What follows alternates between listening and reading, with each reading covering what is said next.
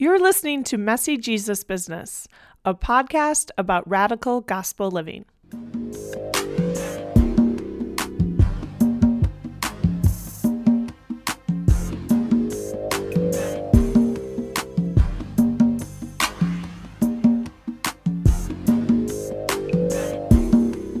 Hi, everyone. I'm Sister Julia Walsh, a writer, spiritual director, and jail minister living in Chicago.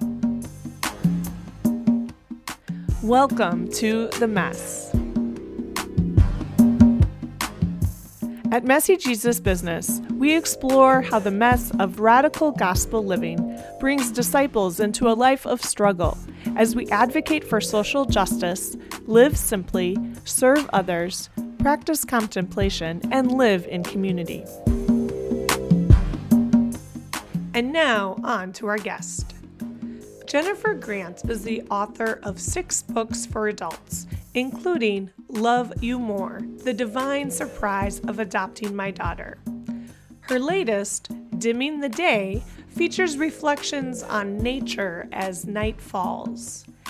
She has also authored a number of children's books. In addition to writing books, Jennifer works as an editor and editorial consultant and curates the Faith and Food page for CompassionateChristianity.org. Jennifer received her master's degree in English literature and concentrations in fiction writing and critical theory from Southern Methodist University in Dallas.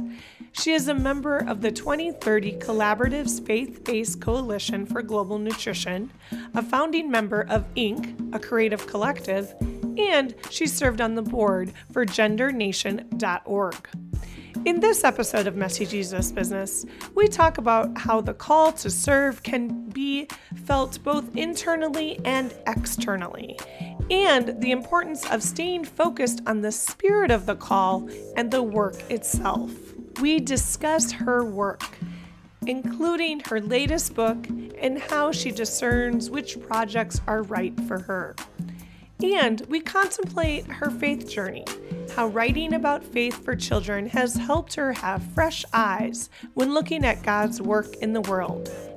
Lastly, we consider how nature can bridge divides among humanity, and we explore the mess of being a writer. Enjoy! Welcome to Messy Jesus Business, Jennifer Grant. Thank you very much. Thanks for having me. Thanks for coming on. And I, of course, like I do with all my guests, would like to jump right into the story of Jennifer, the story of Jen, which I know bits and pieces of. And uh, there's a lot of things I admire about you. I know you as a person who has produced a lot of books, but you're also really supportive to other writers and building up writing community. And you're a working mom and balancing family and you've written about motherhood so you've you've had a lot of lot of different hats and roles and and ways that you give and serve and so i'm wondering how it became clear to you in the midst of all that that you were meant to be an author hmm. well i always expressed myself and asked questions of the world and of myself and of god through writing so um, it feels like a really natural fit. I have, you know, old notebooks and folders full of stories that I wrote when I was really even, you know, five and six years old. So I've been sort of navigating the world this way through words and story for as long as I can remember. So, and through school, throughout school, I always loved to read and I loved to write, and I had encouragement from different teachers, including this wonderful. I had a um, teacher in seventh grade who just would write these little encouraging compliments on the papers I wrote for her, and I still have them. And this woman is someone who lives locally and continues to support my writing by coming to book events and always buying my book for for people in her network. And so I feel like I have these through lines of people and events that have encouraged me in my work and I feel really grateful for that. So it felt sort of like an easy choice to to focus on writing and editing because it's what I've always loved to do. Mm, I'm just really hearing how for you discernment of vocation was internal like you recognize some there was an affection for it there was a resonance but at the other hand the community and others were mirroring back to you and encouraging this for you. So do you understand vocation as something that's both internal and external call yeah definitely. And and and i'm sure you can relate to this as a writer yourself but it's such a solitary endeavor when we sit down to write anything whether it's a short article or a book or you know an essay a review anything a mm-hmm. blog post. And so in a way you know sort of the challenge that I still grapple with from time to time is being internally driven, you know, to this vocation and trusting that this is what I was made to do, but also kind of we always want people to validate externally what we're doing. You know we it feels good when someone writes a positive review or says that they loved your book or whatever. And so i'm always trying to navigate that in a healthy way like not not depend upon those external compliments and things but also to hear them when they come because it can be an encouragement when it's a long day or a long week or a long month of writing and if i can remember that you know what i've written in the past has meant something to someone that can keep me going and kind of energize me and give me a little bit of confidence when i'm lacking it mm-hmm. i think what you're saying there is so important for me to to meditate on because i in my journey into writing have noticed how important it is to pay attention to the ego's role Mm-hmm. and resist the temptation for, to like climb the ladders or to achieve the greatest things and to just be rooted in what's the authentic call here and mm-hmm. and that that needs to come from an internal place i think is what i've discovered more and more but it's true that the community and the relationships with others can really support and foster that growth and, and that discernment. So how do you navigate that? Like what are your tips for for writers who are trying to or other creative folks people you know, or anyone who's trying to to to work through the questions of like who how god wants them to be in the world? How do we notice what when our motives are of god and when their our motives may be impure Mm-hmm. Well, I, I have seen in my own life, and also I do have a number of friends who are also writers and who have written multiple books. And I think I've well, I've seen in the the people who I consider close friends a real departure from the way when we first started you know our egos were much more involved and much more on the line you know and we really wanted to create something so great and you know be on oprah's book club or you know all these kind of you know fancy splashy things yeah and what i've seen in the people who have continued in that vocation over you know five years, 10 years, 20 years, or longer, increasingly, just as you mature and also as you sort of take the hard knocks of, you know, having a book that you love not sell that much or have, you know, critical reviews that don't feel fair about something that you've written or all those things. Not only does our skin get a little thicker and it, it, you know, it doesn't throw us to have negative words around, you know, something we've produced, but we also kind of trust that if we're telling the story we're meant to be telling, it's going to reach the person that it's meant to reach, you know, and our egos get smaller and smaller and smaller. And and as you learn more and more about publishing and and how competitive it is and how many titles are released every year and how difficult it is for a book to find a huge readership then you sort of think well if this is the work i love that I, you know that i'm doing and if my craft is growing if i believe that my work is getting better and i am i am writing things that are more clear, more in touch with the spirit, you know, more um, of service to others, then you worry a lot less and think so much less about how it makes you look or or whether it's some huge uh, success or whatever. So I'm not saying I've totally gotten to the end of you know having those moments of like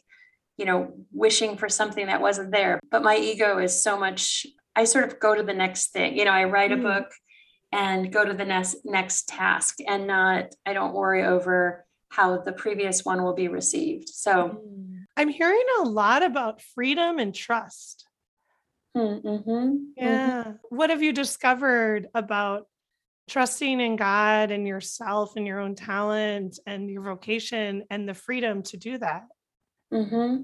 well again i mean i i sort of see it as sort of a braided pathway if that makes sense but like of of maturity and spiritual maturity and maturity as a person and you know one hopes that as you know as you go through life and experience successes and failures or perceived successes perceived failures and also, when you hear the stories of so many other people who are also doing the same kind of work, it gives you kind of an, a sense of being unattached, you know, like you're not attached to the, you don't have these expectations or um, these hopes that that everything's riding on. Instead, you sort of trust, like, all right, well, this person has come to me. You know, this has happened to me actually a number of times, and I feel very honored and flattered that this and, and grateful for this. But I've had a number of times where a publisher has come to me and said, Would you be willing to write a book on this topic? And I think, well, that feels I can definitely trust that they have a lot of people they can choose to to ask to do this this work. I trust that the spirit brought us together, you know, so I will do my best in writing that book. That's that's actually true for this book we were speaking about before we started today, which is a book um, that comes out in I think it's in March 2022, right before Easter. And Church Publishing, for whom I've written some other books, had, came to me and said, "Would you write a book about prayer for children?" And that wasn't a book that I had thought of writing before, but I thought, wow, what a wonderful assignment. I'll, I'll trust that I'm the person that's meant to do this. And so I take that, I take my work really seriously. So I thought, okay, I'm going to look at everything else that this publisher and other publishers have done for this age group. And I want mine to be new and fresh and to be, you know, to serve the readers. And so it's, I, I had to trust that I was meant to write this. So I should bring my unique take to it because I was chosen to do it. Yeah, yeah, yeah.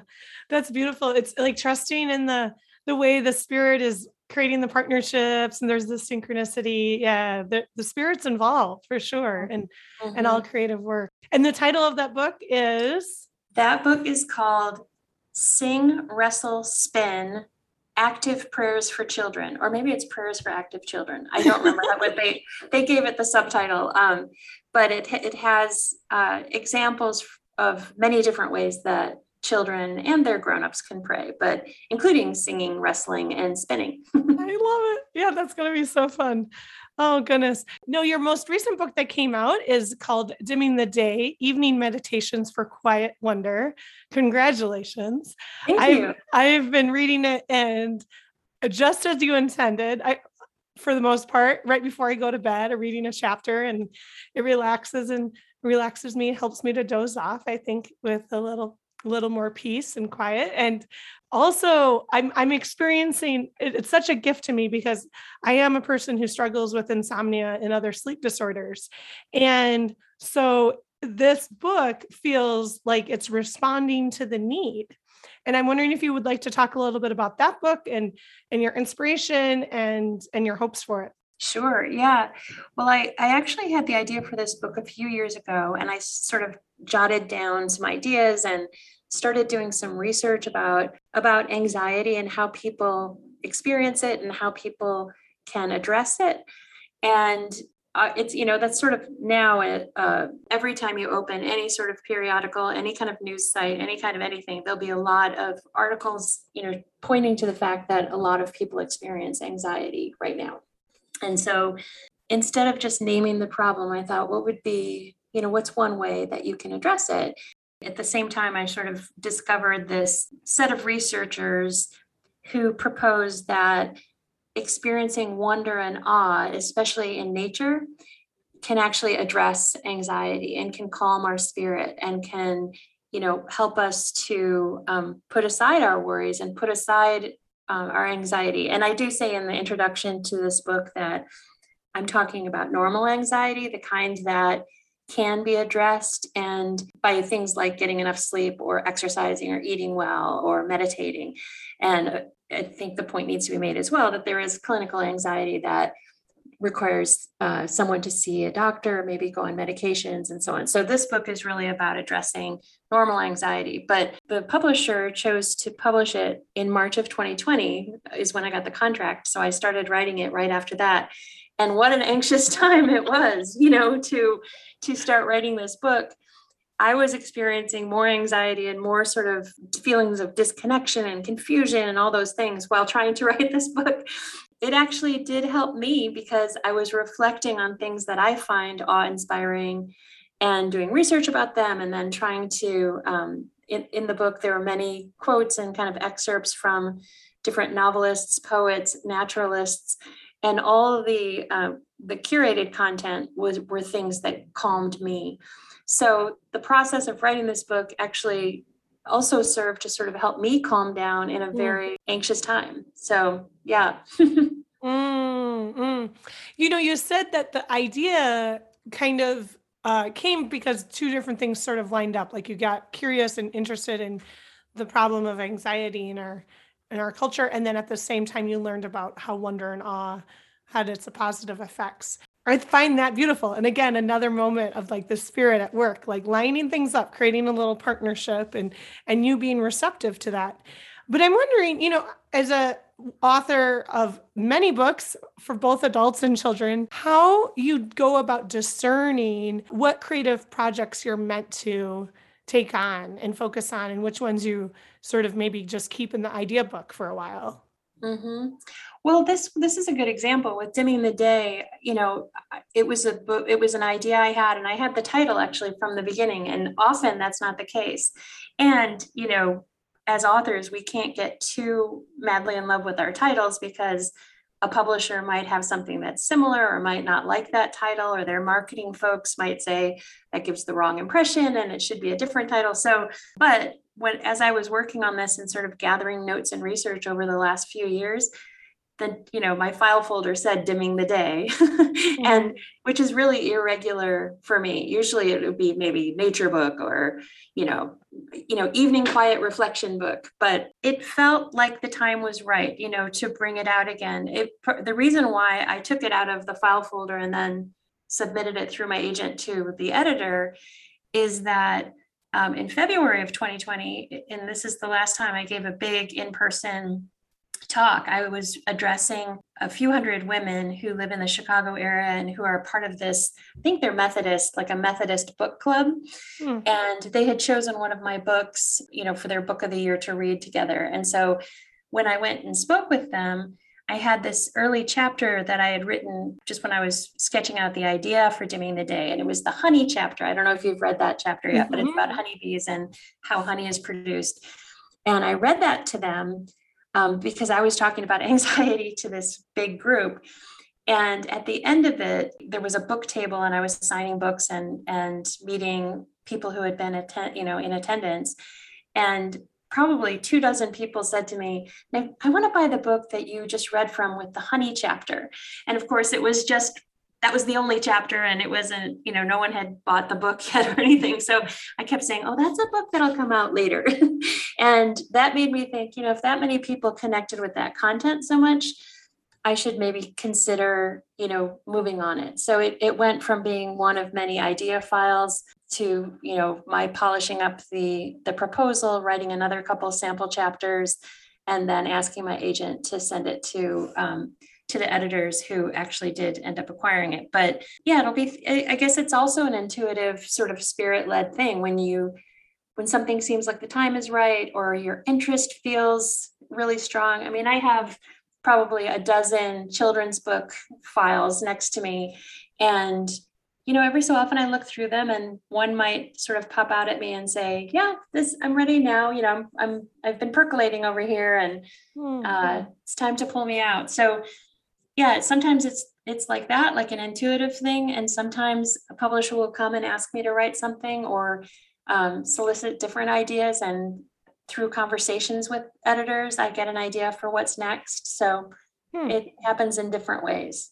Yeah, yeah. Well, thanks for breaking that open. Yeah, because I think that's really fascinating. And a lot of people, myself included, can just have such a different imagination about what the process really looks like. And it's nice to hear how you and your discernment and are, again, listening both externally and inter- internally to get a sense yeah. of like, oh, this is seems like the the creative juices go in this direction now and i'm gonna yeah and and to see what people and you know for people like you who have a blog or for people who do public speaking or for you know even if people have a smaller group maybe they lead a book club or they teach a mm. sunday school class or whatever they can be mindful about what makes people really sit up straight in their chairs and say tell me more about that or or what makes people comment the most on their blog what phrases or what ideas or what concepts really jump out at people. And i think we can be mindful of that too. And, and that's a that's a way to put the ego aside as well because you know we might think this is my big idea and i've got to write about this one thing. But if everybody in our life is saying tell me more about this other thing mm. maybe that's what we should be focusing on in our writing work Mm, yeah, yeah. And to, you know, connect it to other fields and Christian discipleship even more broadly. If we're about the other and we're here to serve, then it can't be about the things that matter most to us, right? And yeah. even though we might have a lot of passion or energy for something, there has to be this receptivity to to the input and noticing what's really resonating with others what others are needing and hungry for yeah. what we can well offer. that's always a thing that when i'm starting a project or when i'm working with like an editorial client i always ask them or i ask of myself what are the readers felt needs mm. why do they need this book and that's something you have to prove just on the sort of business side of publishing a book in the book proposal that's an important component is to say here's why readers need this. And even if an editor loves the way you write and loves your ideas, that person still has to make a big argument to, for, to the whole team of marketing and sales folks and everyone else of why this book is needed. And of course, they're looking at it from a business perspective, which is appropriate, but they're saying, if people don't need this, they're not going to buy it. And if they don't buy it, then we've made an investment in something that's not going to sell. And they're looking, of course, at selling books. so, right, um, right. Yeah. So being mindful of how it's going to serve your reader and what is that, what is your ideal reader's felt need is such an important part of mm. starting a project. Yeah. Mm, thank you. Thank you. I'd love, I'd love to go back to dimming the day in particular a little bit and invite you to read for us. All right, I'll start from the very beginning then. Sometimes anxiety is a restless toddler, overtired and squirming in your lap. Knocking up against you, it grips your shoulders with tiny fists. You try to speak calmly to it, but there's no reasoning with anxiety. You shift its weight, your arms ache from carrying it for so long. Rocking, you try to soothe it, try to help it relax. You want to ease it into sleep. You want to sleep. But being in anxiety's clutches and getting a good night's sleep aren't compatible. It's one or the other. And many of us spend many unhappy nights in anxiety's company. While we toss and turn in bed, disappointments, mistakes, and failures play over and over in our minds. The future is full of uncertainty, and we catalog everything that could possibly go wrong in our lives and in the wider world doom scrolling through headlines in the middle of the night, we bear witness to hatred, inequality, and environmental ruin. And just when things seem to be calming down or improving, our world is shaken up again. It's like we're living in a snow globe, a storm of sor- sorrow and injustice ever swirling around us. We're holding on by a thread. I woke up yesterday to a short text one of my closest friends had written during the night. The timestamp was 2:50 a.m. Can't sleep. Everything feels so broken. Way to like capture the human experience, Jen. I mean, really. so well said. So beautiful. Thank you. Thank you. Yeah. And of course, it gets, you know, I, I should say for anyone who's not looked at the book yet, introduction then takes a an upturn to what we can do. Um, what we can do to to address this. Yeah yeah and you offer some really practical solutions so it's a gift it's a gift. Thank you. Uh, i'd love to hear about your work of writing for children too. You mentioned it briefly but what's your sense about what's needed now in children's literature? I specifically have written a number of books like in the spirituality space. They're not all christian picture books but they are, I would say two of them really are A Little Blue Bottle, which is a book about grief for children and it does reference a bible verse that that is god collects our tears in a bottle. So that one what i'm what i'm finding which is so funny is that over the years whenever i've written in the christian market or in the spirituality market i'm always saying a caveat at the beginning of you know when i'm having a conversation with people i'll say you know i'm not a theologian but and then i say something. And i feel like in some ways what i've learned is for better and worse, that is kind of part of my vocation is I think I am sort of a theologian. I mean, I, I'm writing about God. I'm writing, you know, my first picture book for kids is called Maybe God is Like That Too. Of course, that's theology. It's it's expressing sort of my take on mm-hmm. on uh, the fruit of the spirit. And I guess I what I'm seeing so specifically to the sort of Christian market, I think what's needed and what I've I've now had a lot more exposure to children's um, ministers and people who work with children in the church. And what they seem to be looking for are books that are inclusive, that are appropriate for progressive Christians or people of faith who maybe don't even identify necessarily as being Christian, but have spiritual curiosity. And they want to invite and welcome their children to have spiritual curiosity. But what they don't want are like toxic messages about God or you know they don't want to burden their children with some of the things that they feel burdened by.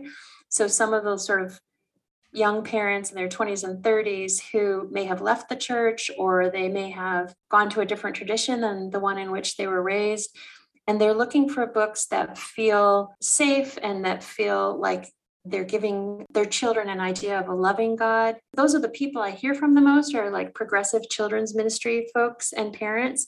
And so I think what they're looking for is what I've been trying to do, which is create books that do talk about spiritual matters in a way that doesn't burden a child, but maybe makes them really curious about what the divine is like.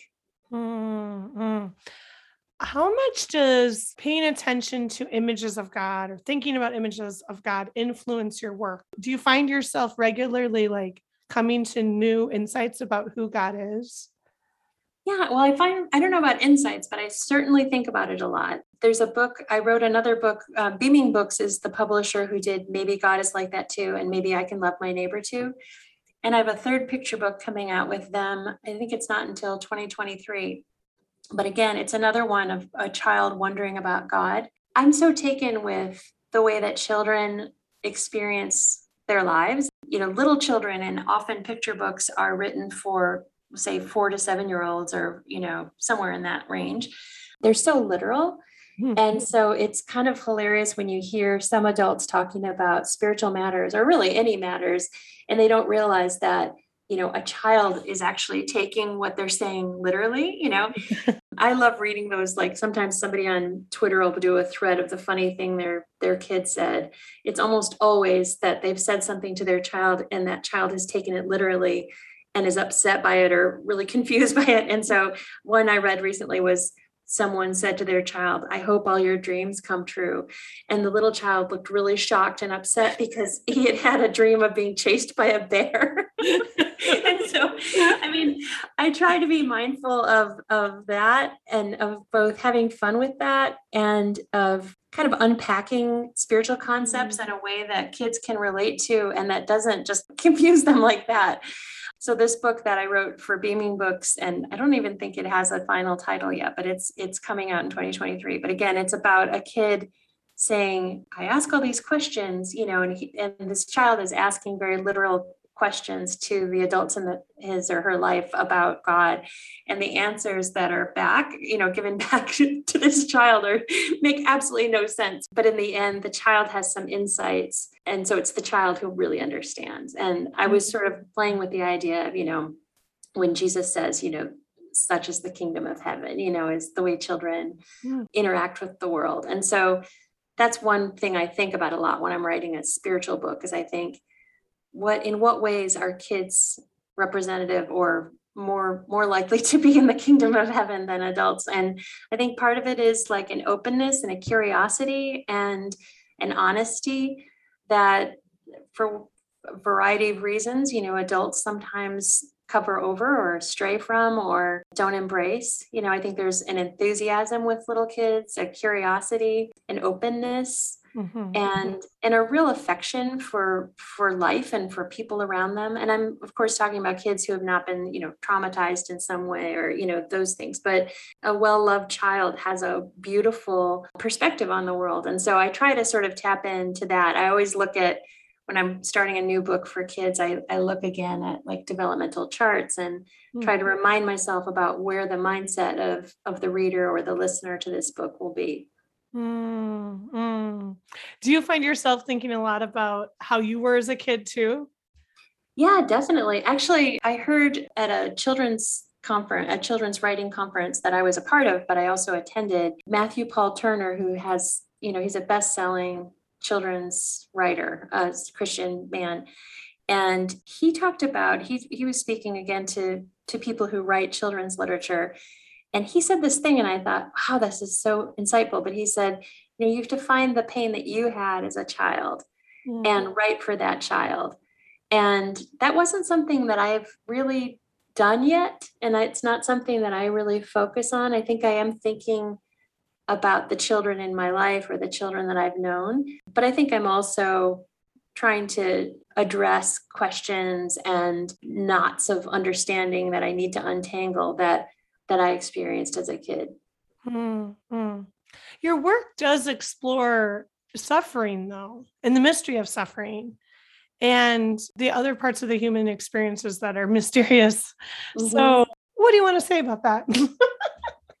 well, I think I one thing I I know to be true, and anyone who works closely with children knows this as well, is that kids do grieve. You know, kids do experience real emotions. And one mistake that I see some, and I, I am in the position of seeing a lot of people's early drafts because I do editorial consulting or when I speak at conferences and people share their work. One mistake, and this is, I'm sharing this just for anyone who might be interested in writing for children, is that a person like I'm in my 50s, I think back on the books that I liked when I was little or what I would read to my children. I actually don't do this, but what I see, I guess, people doing is they think, oh, children, they're just so sweet. And they skip through life and they, you know, they look at the sun and the moon and they're overcome with wonder.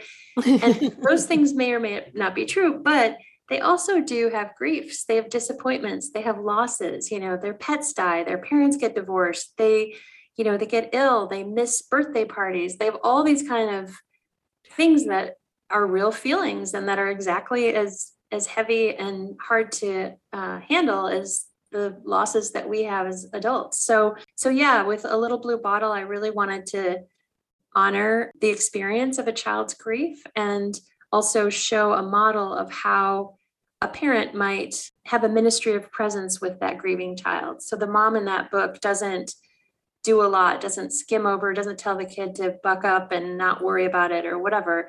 The mom sits with her and listens to her and puts her arm around this child who's grieving. So, yeah, I do want to really dignify and honor the real emotions that kids have, whether it's joy or or grief. So, mm. yeah. Mm. Yeah, yeah. Oh, Jen, there's there's so much that's fascinating about your work and and the ways that you serve the church through your through your creativity. And and I'm wondering how for, for you this all connects to your faith journey and what it means to be a follower of Jesus. Yeah, well, it's funny because you know I started writing for adults. You know, both I was a newspaper columnist. I've written for different blogs. I've written lots of articles. I've you know whatever and then written a number of books for adults. And i guess maybe my faith is is getting to the simple basics more than you know i'm not interested in complicated theology. I'm not interested in arguing with people about any sort of theological argument. But i am interested in sparking kids curiosity about the divine and i'm interested in learning more myself about where God is working in the world. And I'm interested in having fresh eyes about that. And so I guess my faith journey keeps getting simpler and simpler from writing books that are, you know, 100,000 words long to writing books that are 300 words long, you know, and and expressing some of my own hopes and thoughts about about God and about belief in those more simple formats. Mm, mm, hmm. Makes me think of that Quaker song. I think it's Quaker, or is it Shaker? of tis a gift to be simple. Yeah. Yeah, I love that too. Yeah. I'm not sure if it's Quaker or Shaker. Maybe they both claim it. right? I mean, there is the gospel is actually a pretty simple thing. It's and we do overcomplicate it with our I don't know, our adult brains or opinions. Like, our egos, like going back to the idea of ego, you know, if if we're trying to prove ourselves to be the people who are the right thinkers, then those people are the wrong thinkers. And they're then, you know, our ego is so tied up in it. And that's another difference than uh, the way that kids can think about God. I don't think they say, you know, oh, I had a spiritual experience let's dissect it and let me show you how mine was better than yours. you know? Right. And why it lines up with this theology instead of that theology. and so mm-hmm. therefore this theology makes worse. No, it's just like it is what it is, and it is good. I mean, it's it's like the creation story in Genesis. Wow. Well, and they can and they also trust their experience, you know, and that's another um job that I think parents and and teachers and children's ministry folks and also people who write for children we need to keep encouraging them to trust their feelings. If they're in a situation and intuitively it feels bad they need to trust that. You know i believe that is the holy spirit you know protecting them and and nudging them away from things that might be damaging. So many people who have left the church had the experience as children of saying this doesn't feel good and and their parent or their sunday school teacher or whomever told them that their feelings weren't valid you know mm-hmm. and i so i think we can continue to validate their intuition and their feelings and to listen to them instead of always telling them i think it's funny when i when i kind of glance at my books for kids but i do use the word maybe a lot because i don't i'm not a person who pretends to be certain about any of this you know it's I'm thinking, I hope so, and maybe, you know, in my faith. so that's that's kind of what I suggest to kids. I don't say like my book isn't God is like this, you better believe it. It's, mm. you know, maybe God is like this. I don't know, maybe not, but maybe. Yeah. Well, it's a humility that invites a conversation and like you're inviting people into the wonder. Back to your your premise that how important awe and wonder is for health and for physical mental health as well as spiritual health right? And to to arrive to this place of awe and wonder requires this a great humility and a smallness and a recognition of like it's actually all mystery. And we can't pretend to have it figured out here. yeah no not at all. Yeah at all. Yeah and you know jen i know you know this uh, messy jesus business is all about radical uh, gospel living about radical discipleship and so I'm wondering if some of what we're talking about here in this countercultural way of, of being open and maybe not falling into the polarities and the division that our culture is promoting, if for you, that's part of radical gospel living. Mm-hmm, mm-hmm. Yeah, for sure. Well, and I think, you know, I actually spoke with um, a, a it was a Lutheran seminary last last week, and um, the person who was asking some questions about dimming the day said, in what ways might this book help to bridge divides? And because it's not a political book at all, it's it's a book of, as you noted, like that's meant to give people something beautiful and calming to think about before before bed. Mm-hmm. And and what I said to her was that, you know, things in nature we can all agree on you know we can all agree that a ginkgo tree well actually some people have told me how much they hate ginkgo trees since i wrote this book um, i personally think they're very um, but but we can agree that the redwoods are are beautiful and majestic and so you know there's a lot of science in this book and there's a lot of information in this book. So people could have a conversation about a shared love for forests or one of the things i was trying to do with this book was when i was doing research on each of the topics and it's all these topics in nature you know hummingbirds redwoods ginkgos many different things. But i sort of liked the idea of the person reading the chapter going oh i didn't know that you know like i i so i went deeper and i went kind of I did a deep dive into each of these things. Mm-hmm. And so that's a conversation that two people who might feel divided around politics or culture or whatever, they could have a conversation about this book. They could talk about what things in nature make them feel a sense of awe and mm-hmm. where do they feel most comfortable in the natural world. Mm-hmm. You know, things like that. And so that could be uh, a way of br- bridging divides is to show people what they have in common and one thing we have in common is if you're walking you know outdoors at night and you see a big full moon and it's shining down on the street most people will look up and say whoa wow wow you know and that feeling of wow and experiencing that awe if you're walking next to a person with very different political views you can both agree on that. That's amazing, you know. Right, right. Or we can all gather around and talk about dandelions. yeah, right, right. And and then we feel a connection with another human and we don't have to know like get all into arms about voting or something, right? So yeah, yeah. yeah. And I think there's different, I think every, you know, you know, you're at the fireplace, you are welcoming activists and you are are uh, encouraging conversation and you know all that. And i think we all have different roles to play right? I mean i think that this sort of activism mm-hmm. or the sort of cultural and societal change that i've been a part of has been in different areas of my life. But in terms of my writing you know i think there's fabulous activist books that you can read you know? And that's not i don't think that's you know we're talking about vocation and purpose and all that i don't think that's where i'm at least at this point in my career or previously, that's not what I feel like is my job. And so I can, you know, buy and read and promote books by people who are doing much more sort of overt activism. And I can love that and I can support that. But maybe my role is a different one. I think we all have different gifts to offer. And I think, you know, the gift that I've at least felt like I can offer is writing things that are either spark curiosity about spiritual things or um, maybe give a fresh insight about something or you know point people toward beauty in nature and tell someone about a dandelion and how amazing they are. Yeah yeah. And that is so authentic. And it, you know and it goes back to the tree the freedom and the trust that you have. Like i'm going to show up and i'm going to offer who i am and, and what i can from this very real space of and not trying to force yourself into another box or conform to a label or something that people are projecting upon you. So, yay. Jen. Thank you. Oh, okay. One last question. And I'm sure you're ready for this one. What's messy about all this for you? Oh, different things are messy. I mean, it's funny, you know, in my second book, um, which is called Momumental, yeah. the subtitle is The Messy Art of Raising a Family, if I'm getting that subtitle right.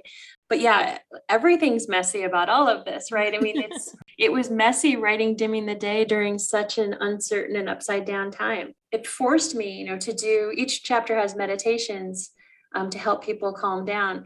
I had to do that prior to sitting down to write just to kind of get my brain in the right place to write about these things.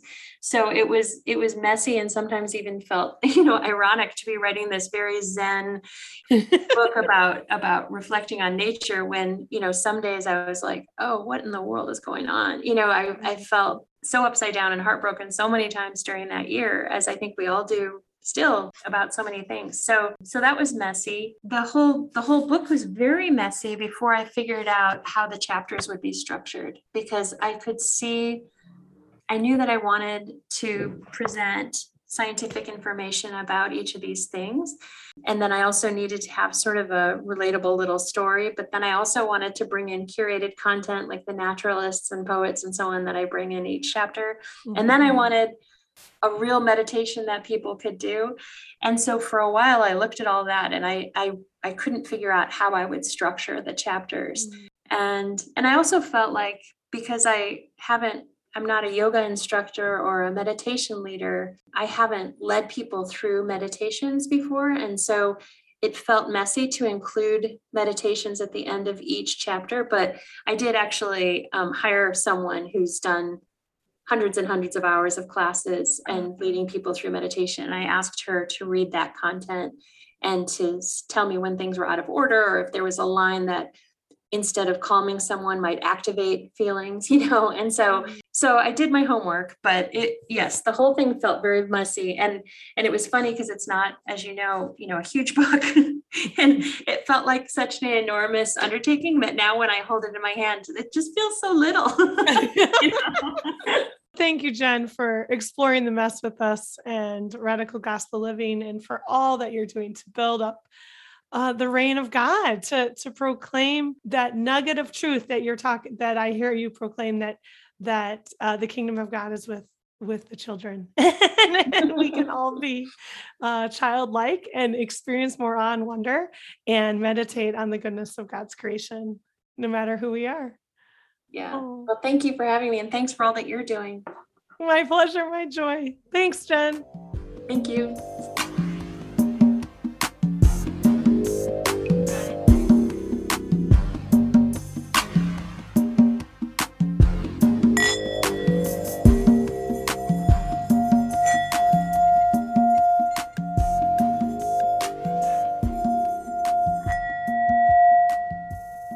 Invite you to join me in this contemplative moment. Jen spoke about how being open to the thoughts and feelings of children helps her to view the world with fresh eyes and keep her faith alive. In the Gospels, Jesus mentions the importance of honoring children as well. I'd like to share a passage from the Gospels with you now.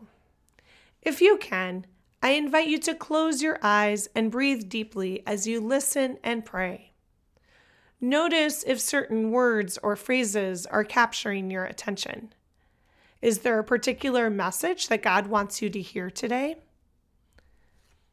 A reading from the Gospel of Luke, chapter 18, verses 15 through 17. People were bringing even infants to him that he might touch them. And when the disciples saw this, they rebuked them. Jesus, however, called the children to himself and said, Let the children come to me, and do not prevent them. For the kingdom of God belongs to such as these.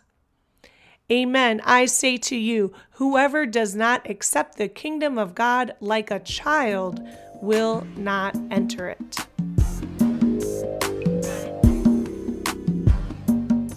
That's it for this episode of Messy Jesus Business.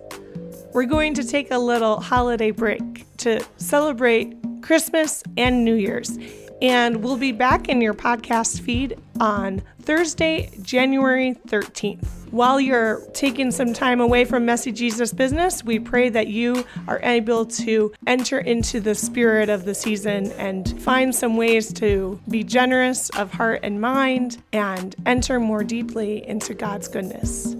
Peace be with you all. God bless. Stay well. And we'll catch up with you in 2022. Messy Jesus Business is produced and hosted by me, Sister Julia Walsh, and edited by Cherish Bedzinski. You can find us online at messyjesusbusiness.com and on Facebook, Twitter, Instagram, and Patreon. If you like what you heard, please be sure to mention our podcast to your friends and followers. And we'd love to have your support via Patreon. From the bottom of our hearts and the middle of the mess, Thank you. Messy Jesus Business is produced in partnership with the Franciscan Sisters of Perpetual Adoration. You can learn more about our religious community and donate to our mission at www.fspa.org. I'm Sister Julia Walsh, and I'll catch up with you next time. Until then, peace and all good.